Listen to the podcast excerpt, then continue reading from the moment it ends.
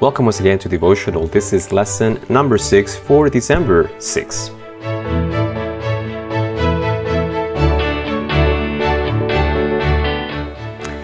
Uh, I don't know if you've noticed, but uh, the, le- the, lesson days match the dates, uh, which is cool. Uh, this is for Thursday, December 6th, and uh, um, this lesson uh, is proving quite rich for me. Um, today, I've, I've uh, retitled it. It's called Restoration and Unity, and it's uh, straight out of Matthew 18, 15 through 17. Very well familiar passage.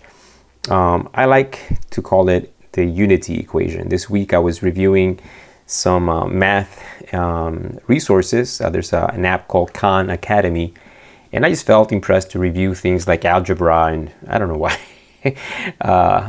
I just felt like reviewing it and, and knowing it. I guess maybe I'm thinking ahead. Gianna will one day ask me for help with homework, and I don't want to be like, uh, I, uh, I want to have to be able to help her. uh, so I guess it's me still wanting to be a hero for my daughter, and the the next one too, when when eventually she gets there too. But math has been in my mind, and when I saw this Matthew 18, I saw it, and I saw it as an equation. You know, two, uh, and then in parentheses, two plus two or one or two elders plus or another line the church. Um, whenever there's a tear whenever there's a wound within the church whenever a brother sins against you the the lesson the bible presents you know try to solve it at that at that level. Try to minimize it try to keep the damage as as minimal as possible. Pray fast prepare your heart so that as the brother reacts, you know, hopefully they react positively, but there may be a chance they'll get angry, be like, what are you talking about? I don't have a problem. You have a problem. Those are very provocative statements, right? And you and I are humans, and our blood can boil just as quickly as anyone else's. And you need to be prepared. I need to be prepared to respond with kindness, with patience, to try to get to see, help the other person see that I'm not out to wound you. I'm actually wanting reconciliation and there is a level of discomfort because there has to be some confrontation right? That there has to be some awareness as to why or how this there's fracture developed between us. And i have the, in that equation right uh, two hopefully that's where as far as the equation goes. But if it doesn't get solved right if you don't uh, get the, the right result that you want which is reconciliation then you have to go to the next step. Um, you bring one or two elders with you and if that doesn't help, then you bring it to the church. And I really appreciate how the lesson, you, sh- you should read the whole thing. It's uh, very informative, has a lot of practical things. And I'm glad that he went very practical with this step. He says, uh, when, when the Bible mentions about taking it to the church, uh, the, uh, Jesus certainly is not talking about interrupting the Sabbath morning worship service with an issue of personal conflict. And I put exclamation points right next to that is the church board, the leaders, the leaders that have been appointed by the church in large to lead the church. So it is the church board. So contain it. You know, try to contain it as much as possible because the lesson points out correctly. You know, people are friends, and what you know that that can be right. That person, I know that person, and then the church becomes fragmented. You know, have you ever heard of a church splitting over things like this? People taking sides. Um, what what God wants is what this whole lesson is about: oneness in Christ. So I wrote down some some things around that periphery equation, and it's interesting how Jesus finishes. Right, if the church, if after the the person is approached by the church members, Jesus says, then let that person be to you as the Gentile or the tax collector. And under the word Gentile, I put right beneath it the centurion. Remember that centurion from Luke chapter 7 that came to Jesus with that sick servant? Um, Jesus did not reject Gentiles. He was actually eager, eagerly waiting for him to be able to uh, remove the prejudice and the, the racism and the, all the uh, misconceptions of what God meant, you know, about being separate to the world and put the emphasis on what he told Abraham I'm going to make you a blessing to all nations. He, he was longing for the day where his people would be ready to be that blessing for all nations. Uh, that doesn't happen until, the book of Acts. So Jesus um, needed to go at the pace of his people. So, and the tax collector, beneath that phrase, I put Zacchaeus. You know, as I look at this equation, um, as the, the conflict escalates, right, and everybody's not is being brought in to bring reconciliation. I'm not bringing the elders to, hey, you got to pr- prove that brother wrong. You got to make sure that sister recognizes they're in the wrong. That's not the point. That's not the goal of doing this. If after all these processes have failed, to treat someone as the Gentile or as the tax collector means you start from scratch. You start from the, the bare bottom because I, I wrote some other things, right? Um, we are continuing the theme of yesterday with wound care, right? Forgiveness, it causes wounds. The reason you need forgiveness is because there's been a wound created, and that's what happens between brothers and sisters. If, if a brother sins, wounds you, there's that. Um, wounds should hurt. I'm going to say that again. Wounds should hurt, but not always. And when we read this Matthew 18, it's uncomfortable. We're not comfortable with accountability. And by the climate of our church at large, we're not comfortable with corporate institutional accountability. That's quite evident. And I believe that that is just human nature. It doesn't justify it, it's wrong, but it's just how it is. We, we don't like to be held accountable but we should. We should recognize it for what it really is. Um, we mis- misunderstand it and then resist it and fight against it. I want to read a, a book, a verse um, that I've actually memorized. Is Proverbs chapter 27, uh, verse 5 and 6. Better is open rebuke than love that is concealed. Faithful are the wounds of a friend, but deceitful are the kisses of an enemy you know, we're not talking about the, when it says faithful are the wounds of a friend, we're not, you know, I don't want to confuse you.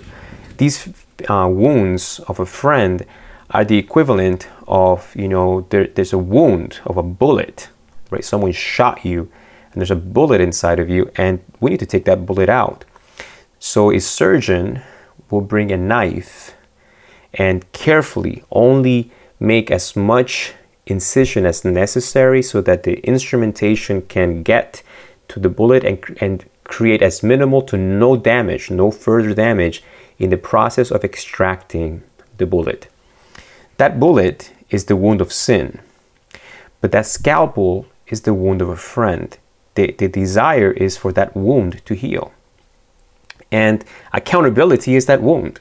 And in Matthew 18, this is the, the scalpel wound of I want the bullet out. I want the, the arrow with the poison tip out because it's, it's, gonna, it's gonna make the whole body toxic. We need to reconcile this between you and us, or the whole church is gonna suffer eventually from this, right? We talked about sepsis yesterday, and sepsis simply is when a wound is not cared for properly, an infection sets in and eventually, that infection carries itself into the blood, the blood of the body. And once that happens, the life of the person really truly hangs in the balance. It's a very, very delicate uh, situation to be in. So, this Matthew 18 is an uncomfortable process naturally uh, because it brings the element of loving accountability. And it just dawned on me this person, right, when we say start from scratch, um, this person has not listened to the loving entreaties of a brother or sister truly wanting reconciliation and assuming, right, that the person came with the right spirit, they fasted, they prayed, and in spite of that, this person just hardened their hearts. Um, so they didn't listen to at the, the two on two level, right, one on one level. Um, they, they did not care, right? I don't care what you say.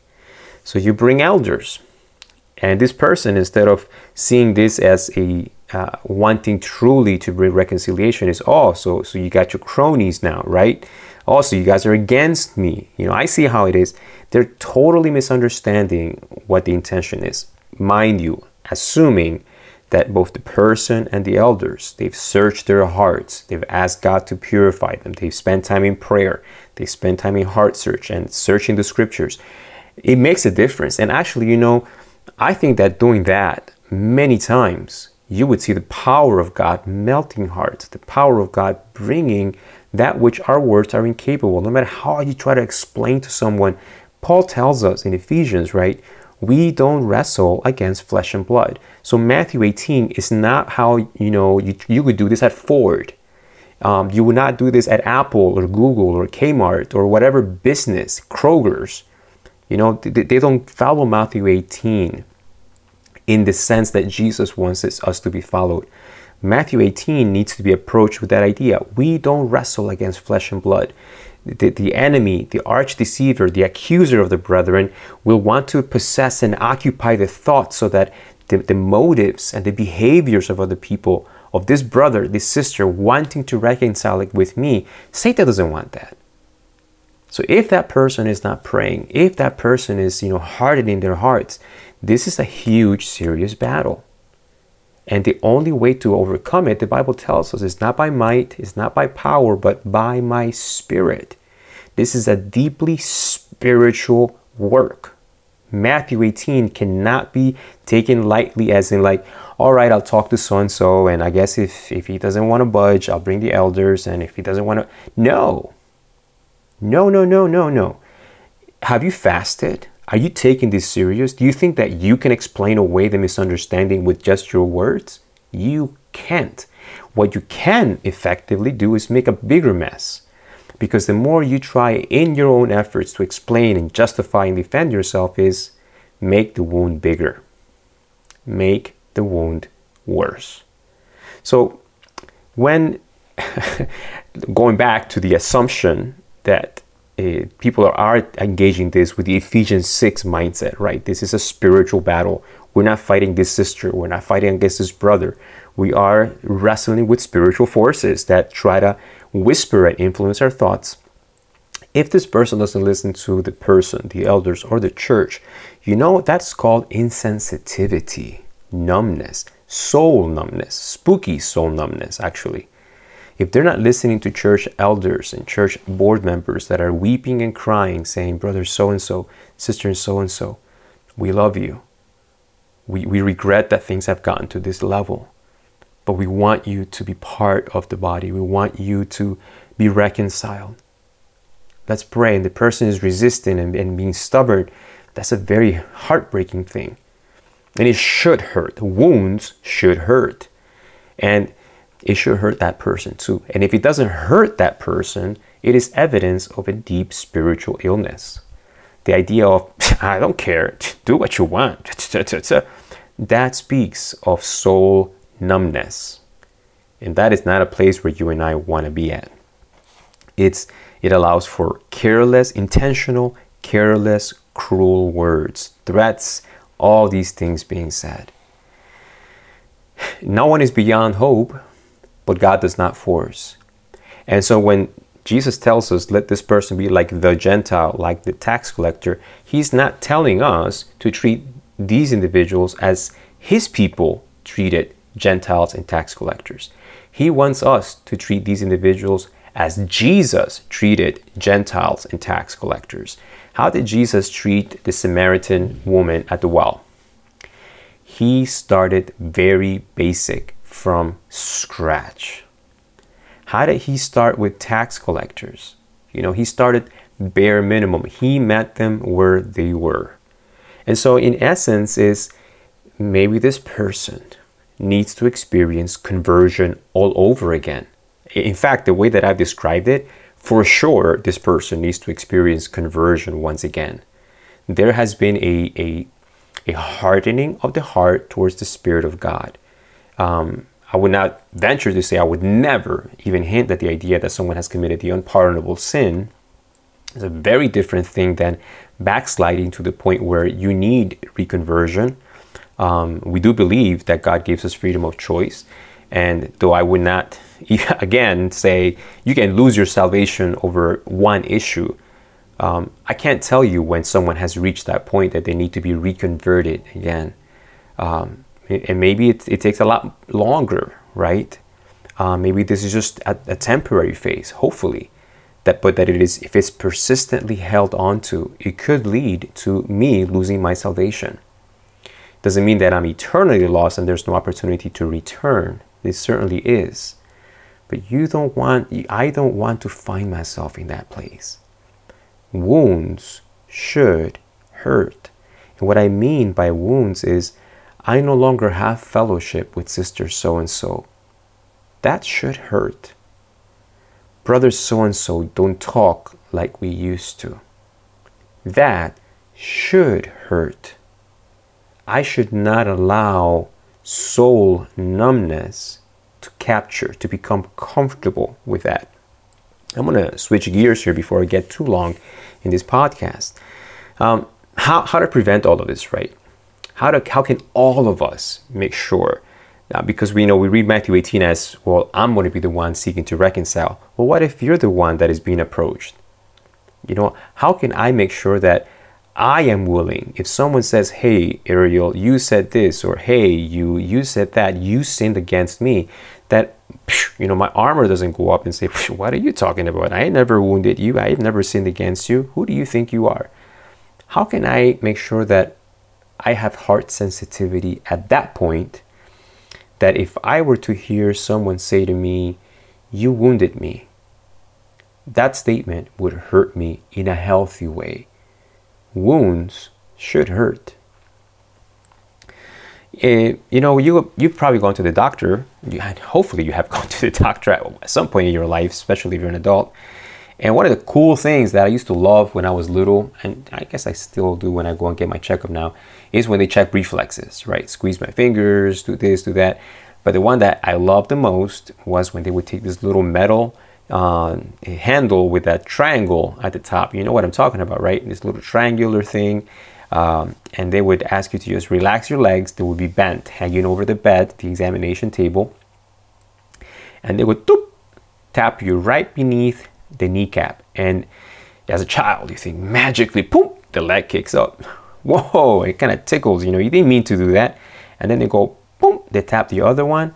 And then once you discover that, I mean, you can't tap, you can wait to share that with the guys at the playground. And then everybody's, you know, doing a karate chop to their knees at playgrounds, you know, trying to get their knees to, to kick. Um, why does that happen? Have you ever asked yourself that? Why does that happen? It's a reflex. Yes, we call it a reflex, but why, right? Well, there's there's a long muscle. It's actually you have a quadratus, uh, your quads, uh, there's four big muscles in your thigh in the front of it, you know, for, for kicking and for lifting. Uh, they're one of the biggest, largest muscles in, in your, your body. And uh, there's one that runs from a little bone in your hip all the way down across your thigh and over the kneecap and attaches to the bone beneath the kneecap. And of course, the muscle stops below, before, above the kneecap and what continues is the tendon, muscles attached to bones by tendons, and bones attached to bones by ligaments. So this tendon um, goes over your kneecap and attaches itself to the tibia right below. And that little, when you bend it, there's a little bit of tendon there between the kneecap and the bone beneath it, the tibia. And um, when you tap it, when you abruptly stretch it, it causes the muscle to abruptly stretch unexpectedly. Boom, there's this little pull. Muscle tissue with through the nervous system have a built-in mechanism to prevent muscle tears. Whenever a muscle is um, unexpectedly abruptly stretched, to prevent muscle tears, it contracts involuntarily as a protective mechanism. So when the doctor doop, taps you there, it, it's just to measure to make sure that you're sensitive, that your reflexes are sensitive. That little tap should cause your muscle to think, hey, something's happened, right? There's a sudden muscle uh, stretching here, and I don't want to tear. I don't want a wound to happen in the body, so I'm going to contract as a reflex of prevention, I'm going to contract and boom, your leg goes up in the air. Of course, your doctor is not going to harm you, but he just wants to see if, if that protective mechanism is at play. And if it's at play there, it's at play in all your other muscles as well, hopefully. So that is why you have this reflex it's just sensitivity. Sensitivity to potential wounds, potential tearing. You know, we can experience and we should this, you know, regular checkups that we do with our doctors. The church has that. And of course, Jesus is a physician, yes, but when do we go for regular checkups, right? Because we, we do the same thing over and over throughout the year. I believe that throughout the year, it's healthy for a church to have something called weeks of prayer. Weeks of prayer are unique. They're very intense spiritual enca- engagements, very intense spiritual occasions. And we should, as, as, as is possible, right, with all the many things that we have in our church, we should take at least a weekend or a week, if possible, for a week of prayer.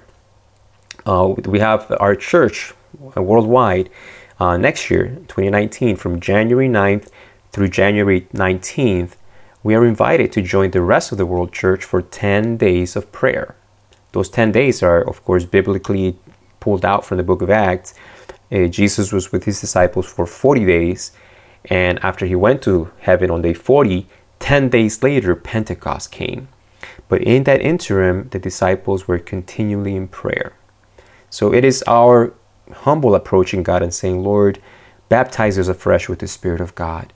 It is the Spirit of God that gives us sensitivity so that when wounds uh, begin to want to take place, our reflexes are so in tune with the Spirit of God that we reflexively, we, we, we instinctively react with everything possible to prevent wounds and tears to happen in the body.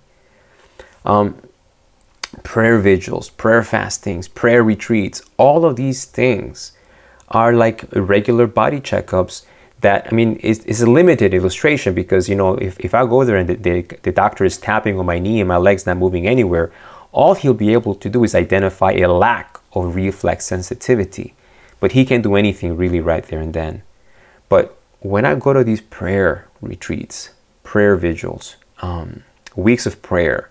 Uh, as you and I engage, because I'm praising the Lord, you know, we have some members that are actively preparing even now for those, that, those 10 days of prayers so that our entire church, you listening to this, will commit to being a part of that experience. And I'm thanking Kiran and, and Frank and Linda and Joyce at Monroe with myself, all of us together, and the many others that will join in, so that the entire church can not just simply see how our reflexes are, but have them retuned, recalibrated, eh, resensitized to the way we should be. Many of the fragments and the wounds that happen within the body happen because of insensitivity. We see a brother and a sister fighting. We I mean I'm going to ask you right now, right? How are your reflexes? I'm going to read a paragraph. It's a powerful quote from a book called Gospel Workers by Ellen White. It's from page 499. It's at the bottom of Thursday's lesson. It's powerful. You should read it as well by yourself. Underline things that stick out to you. I underline pretty much 90% of it.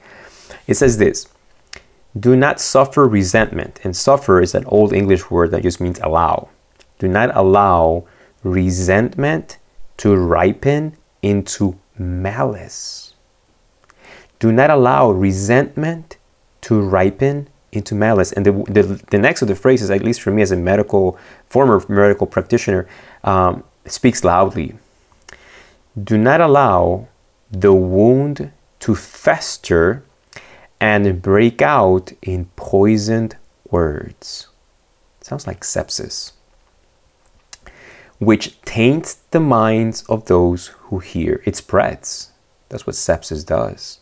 That's what infection does, it spreads. Do not allow the wound to fester and break out in poison words.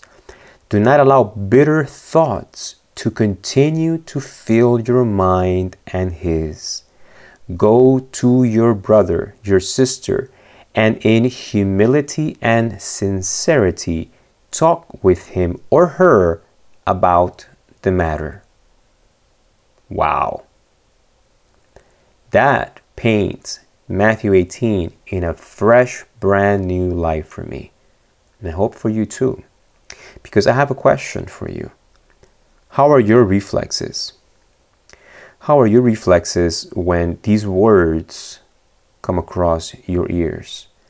Or when these thoughts, right, bitter thoughts, continue to fill your mind? What do you do with those bitter thoughts, with resentment?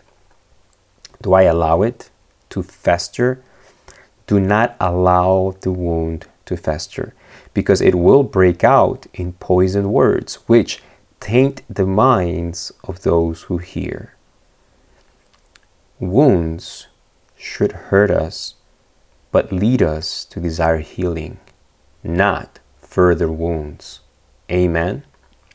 So, Thursday's lesson is rich. I've just scratched the surface. I hope that you will spend time thinking about all of these things. These are not just nice insights.